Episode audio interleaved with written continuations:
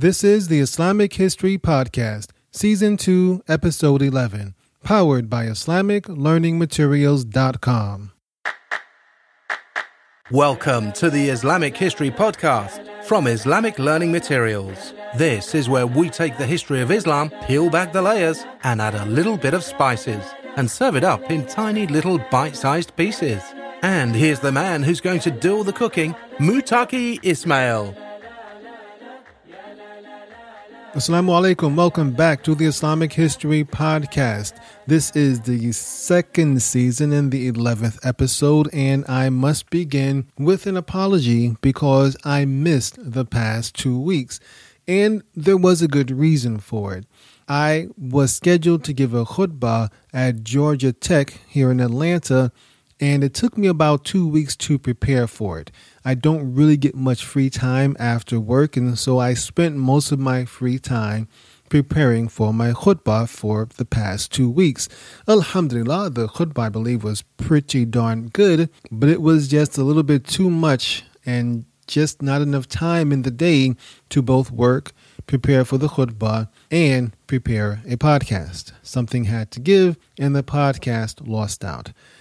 Alhamdulillah, we are back on track now. Today we will be discussing the Battle of Nihavan. This would be the last major battle between the Muslims and the Persians, and it would ultimately be the final nail in the coffin of the dying Sassanid dynasty. Show notes for this episode will be available at islamiclearningmaterials.com slash Iran, that is I-R-A-N, like the country, so you can find all of the links mentioned in this episode there. But for now, let's go ahead and get into the show. Here we go with the Islamic History Podcast, Season 2, Episode 11. By the time the year 641 rolled around, the Muslims were in pretty good position on three different fronts. In Egypt, Amr ibn al-As had occupied the city of Alexandria and was on the verge of capturing it, while in Syria, the Muslims had conquered all the way up to the borders of Anatolia, modern day Turkey. And in Persia, the Muslims had captured most of the southwestern part of the former Persian Empire. This area that the Muslims had conquered in Persia contained the best and most fertile lands in the empire, and these would be considered modern day Iraq, Kuwait, and some parts of northwestern Iran. As we had mentioned in earlier episodes, Omar ibn al Khattab, the Caliph of the Muslim world, had gotten tired of all the fighting, and he was really ready to lay down arms and just be grateful for what the Muslims had captured thus far. However, the Persian pride wouldn't allow them to make peace with the Muslims and accept their losses. The Sassanid dynasty was intent on keeping the battle going and recapturing the territory that they had lost. The ruler of the remaining empire was Emperor Yezdegerd, and he now made his base in the valley of Nihavand near the city of Hamadan. And as soon as he had the chance, he began to build another army to resume attacks on the Muslims.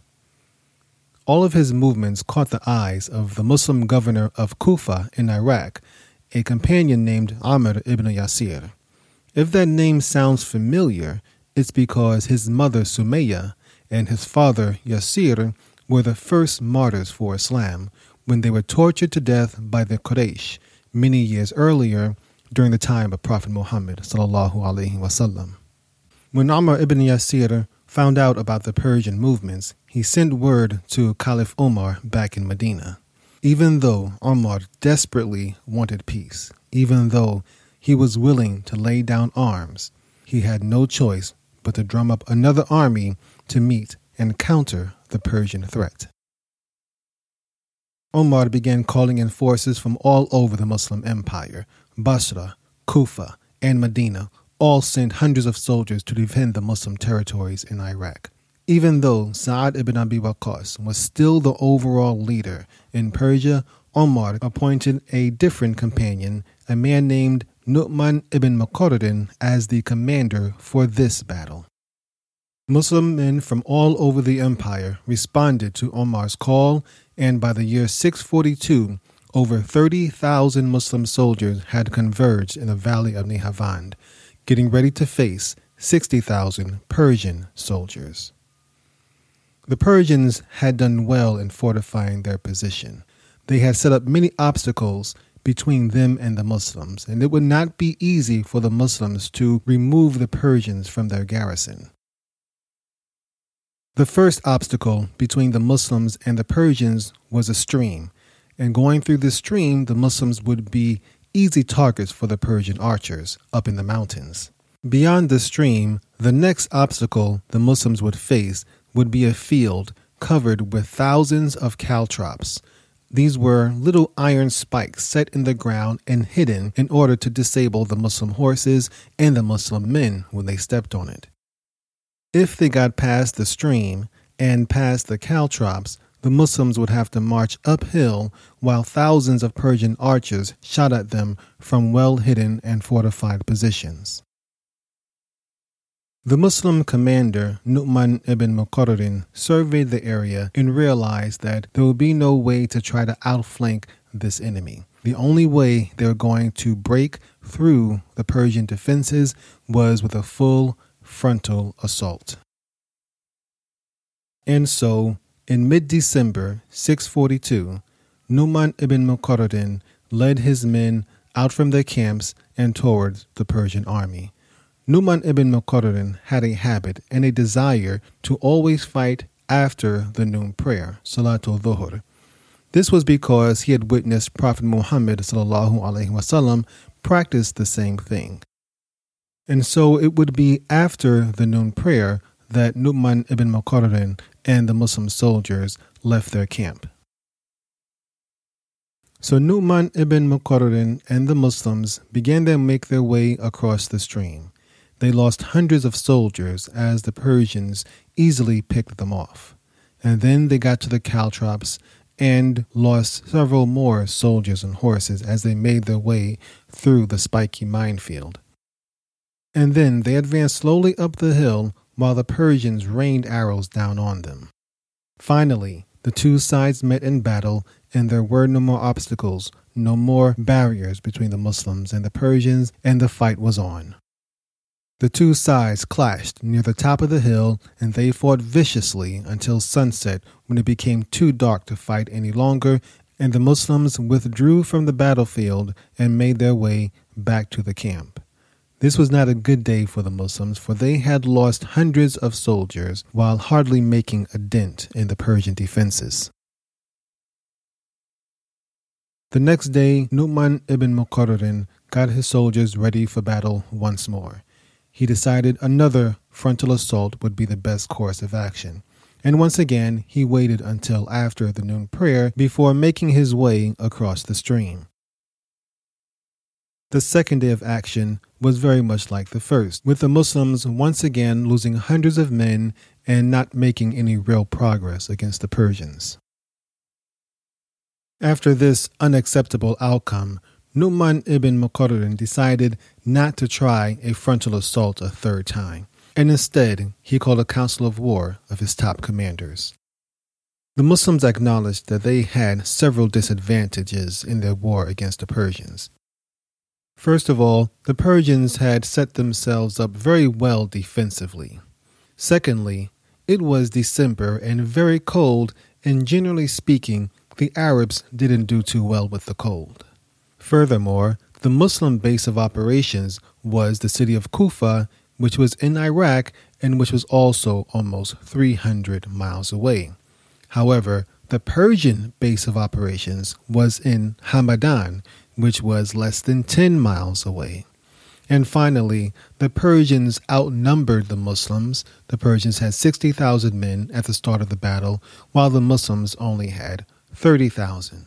On top of that, the Persian forces were continuously supplemented by soldiers filtering in from the surrounding areas. Nu'man ibn Muqarrin and his council of war discussed all of these disadvantages and realized that they had to come up with a unique plan in order to dislodge the Persians from their stronghold. And finally, after several hours of discussion, they had a plan. The next day passed with no action and no fighting between the two sides. The day after that also passed by, once again with no action, and the next day as well. In fact, an entire week went by with absolutely no fighting between them. Then one day, the Persians began to discuss a rumor that they had heard. This was a very important rumor to them because it could mean victory. They had heard that Caliph Umar, the leader of the Muslim forces, the leader of the Muslim empire that had conquered so much of their territory, had died back in Medina. The Persian general wanted to be sure of this, and so he sent some scouts out to observe the Muslim forces, the Muslim camp, and report back what they saw. The scouts reported that indeed the Muslims were seemingly packing up their stuff and preparing to break camp. The Persian general knew that this would be the perfect time to strike at the Muslim rear as they left the camp and headed back for Iraq. He quickly gathered 50,000 of his best soldiers and led them down from the mountain and into the valley of Nihavand towards the retreating Muslim soldiers. When the Persian army came to the field of caltrops, they quickly brushed them aside. They knew they were there, for they had put them there themselves. But once the Persians had gone through the field of caltrops, the Persian general made sure that they replaced them. Pretty soon, the Persian forces caught up with the Muslim army leaving the battlefield and heading back towards Iraq. Quickly, the Persian general had his soldiers line up in battle formation and they began advancing towards the Muslims. When Nu'man ibn Muqarrin saw this, he ordered his soldiers to turn around and face the enemy coming towards them and prepare for battle themselves. But let's remember, Nu'man ibn Muqarrin always preferred to fight after Salatul Dhuhr. So now that the Persians were advancing towards him, he had no choice but to defend himself. However, he would not allow his soldiers to counterattack nor advance on the Persians until after the noon prayer. When the Persian soldiers were close enough, their archers unleashed a terrible volley of arrows on the Muslims. The Muslims, all they could do was put up their shields and try their best to defend themselves because their commander would not allow them to rush the archers in front of them. Once the archers had done as much damage as they could, the Persian foot soldiers withdrew their swords and their spears, held them forward, and rushed towards the Muslim lines. The Persians smashed into the Muslim soldiers and they fought viciously. Once again, however, Nu'man ibn Muqarrin would only allow his soldiers to defend themselves and push the Persians back, but they would not counterattack. They would not go forward and meet the Persians in battle. He would only allow his soldiers to stay there and let the Persians come to them. It wasn't until finally, after the noon prayer had passed, Nu'man ibn Muqarrin gave his soldiers the order to advance. The Muslim soldiers had a whole lot of pent up frustration and anger for sitting for so long while the Persians just hacked away at them, and they surged forward with a mighty roar and went into the Persians in a vicious, terrible attack. The two sides fought bravely, but the Muslims had a trick up their sleeve. While the Muslims and the Persians were engaged in battle, a hidden cavalry of Muslims rushed out from behind a rocky cliff and tried to attack the Persians by hitting them in their rear. The Persians had to do their best to fight on two different sides and prevent themselves from being outflanked. However, they were ultimately caught between the two blades of a pair of scissors. The Persians were trying to fight their initial foe in front of them and the Muslim cavalry behind them, and they were slowly squeezing the Persians in until the pressure got so much that the Persian soldiers finally broke rank and tried to run for their lives. But if you would remember something that we had mentioned about the Persian soldiers, an odd habit that they had, we mentioned this in some of the very early episodes of this season. The Persians liked, for some reason, to chain their legs together when they fought. And as this caused them problems in the earlier battles against the Muslims, this also caused them problems in this battle. When the Persians ran and their legs were chained together, when one soldier was killed or fell down, the other ten soldiers in line became sitting ducks, and the Muslim soldiers would pounce upon them and strike them all down. Furthermore, as the Persians ran away, and in their haste and their desire to escape the death coming from the Muslims all around them, they forgot that they had replaced all of those iron caltrops that they had swept aside earlier in their pursuit of the Muslims. And so, as they ran away from the Muslims, they ran right into their own trap. With that, hundreds of Persian soldiers and horses were disabled. Several Persian soldiers did escape the fighting and managed to make it back to their fortified garrison on the hill. They held out for a few days, but ultimately they decided to surrender and agreed to pay the jizya. When the nearby towns and cities heard of how easily it was to escape fighting from the Muslims, when they heard that all it took was agreement to pay the jizya, many of them also followed that example and agreed to surrender. On a sad note, however, the Muslim commander, Nu'man ibn Muqarrin, was severely injured during the battle and died a few days later. Omar ibn al-Khattab was so happy and so impressed with this victory that he raised a stipend for all of the veterans of this battle. Of course, the rumors of Omar dying was simply a ruse perpetrated by the Muslims to draw the Persians out from their defenses.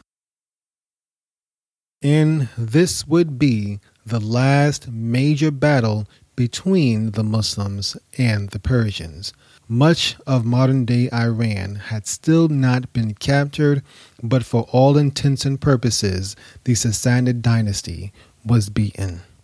The Persian army and the Sassanid dynasty, they would continue to fight. They would carry on, but all of these later skirmishes between the Persians and the Muslims were very small and meaningless battles, and they did nothing more but prolong the inevitable. Emperor Yezdujir, he would now become a fugitive as he ran from town to town and hideout to hideout with the Muslims hot on his tail. But, unfortunately, he would ultimately be killed, murdered, by a common Persian peasant. Alhamdulillah, inshallah, I hope that you benefited from that. And now I can go ahead and explain why you missed two weeks. Well, I guess I missed two weeks of this podcast. And as I mentioned at the top of the show, I had to give a khutbah at Georgia Tech. And there's only but so many hours in a day, and I just couldn't work give the khutbah, well, prepare for the khutbah and prepare for this podcast within the same 24 hours. Things just didn't work out. However, if you would like to listen to the fruits of my labor, if you would like to listen to the khutbah, the download will be available on the show notes page for, for this episode, which will be islamiclearningmaterials.com slash Iran, I-R-A-N. So, this will probably be the last episode dealing with the conquest of Persia. This will not be the last time we speak about this area, however, because Persia is still very, very important in the story of Islam as it plays a pretty big role in the lives and the deaths of Caliph Omar, Uthman, and, believe it or not, Ali as well. Now, there are two new articles available in Islamic learning materials from Sister Subhana Wahaj, that is the daughter of Imam Siraj Wahaj. There's one about homeschooling and another one about the blessings and the burden of having children. Just in case you didn't know, there is another website associated with Islamic learning materials called Romantic Muslim. Dot com and in class and, and in fact I even had a podcast at one point called romanticmuslim.com. I believe I may have mentioned that in previous episodes. However, we now have different articles going to romanticmuslim.com. These articles are primarily dealing with relationships and marriage from a from an Islamic perspective. And so there is also a new article on romanticmuslim.com by Subhana dealing with one of her favorite books written by a Muslim author about how we can preserve our marriage. Now, finally, just one more thing. Want to update you on the first 50 episodes of The Elm Show, which was once this show, this the Islamic History podcast. The first iteration of it was called The Elm Show, as I had mentioned earlier. The first 50 episodes are now available as archives on the Elm Club. So if you would like to listen to me struggle with podcasts earlier on, you can get to do that. They will be available there. Really, I only really, really struggled the first 10 to 15 episodes or so. After I got me a decent mic, eh, things got a little bit better. But, you know, you learn, you grow, things happen. So if you would like to listen to those episodes, then by all means, I encourage you to join the Elm Club if you have not joined as yet. Links for that, of course, will be in the show notes, islamiclearningmaterials.com slash Iran. And I ask that you forgive the first six to seven episodes of these archived episodes because they're not going to sound that great because I had a janky microphone at the time. So, just to remind you all, links to download the khutbah, and links to the articles by Subhana Wahaj and links to the Elm Club will all be available at the show notes page for this episode, islamiclearningmaterials.com slash Iran.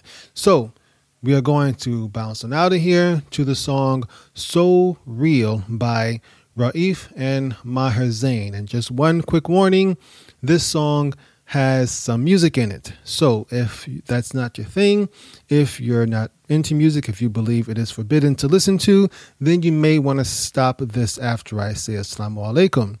However, I do ask, I ask, please do not write me to tell me that music is haram. There is lots of ikhtilaf surrounding that topic. Ikhtilaf means difference of opinions. So please do not write to me about it. If you don't like it, then just cut it off after I say what I'm about to say. Until next week, inshallah. Assalamu alaikum wa rahmatullahi wa barakatuhu.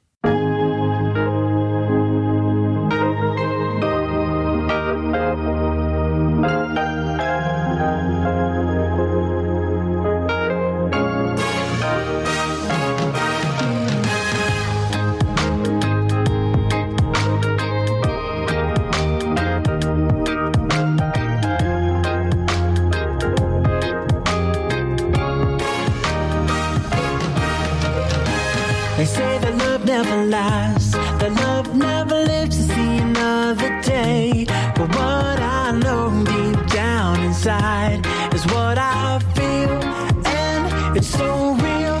I gave it up, up, all for you, and there ain't nothing that I won't do. All I know deep down inside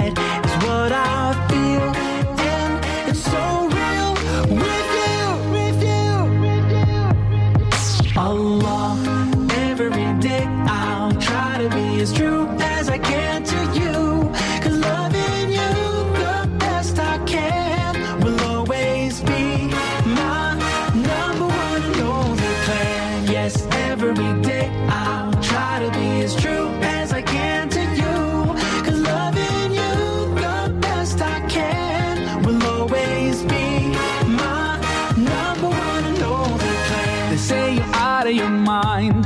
Don't you know that love fades away? They say it only brings you pain. But what I feel is so real. I give it up in time to you. Cause I know what your love can do. Oh Allah, open up our hearts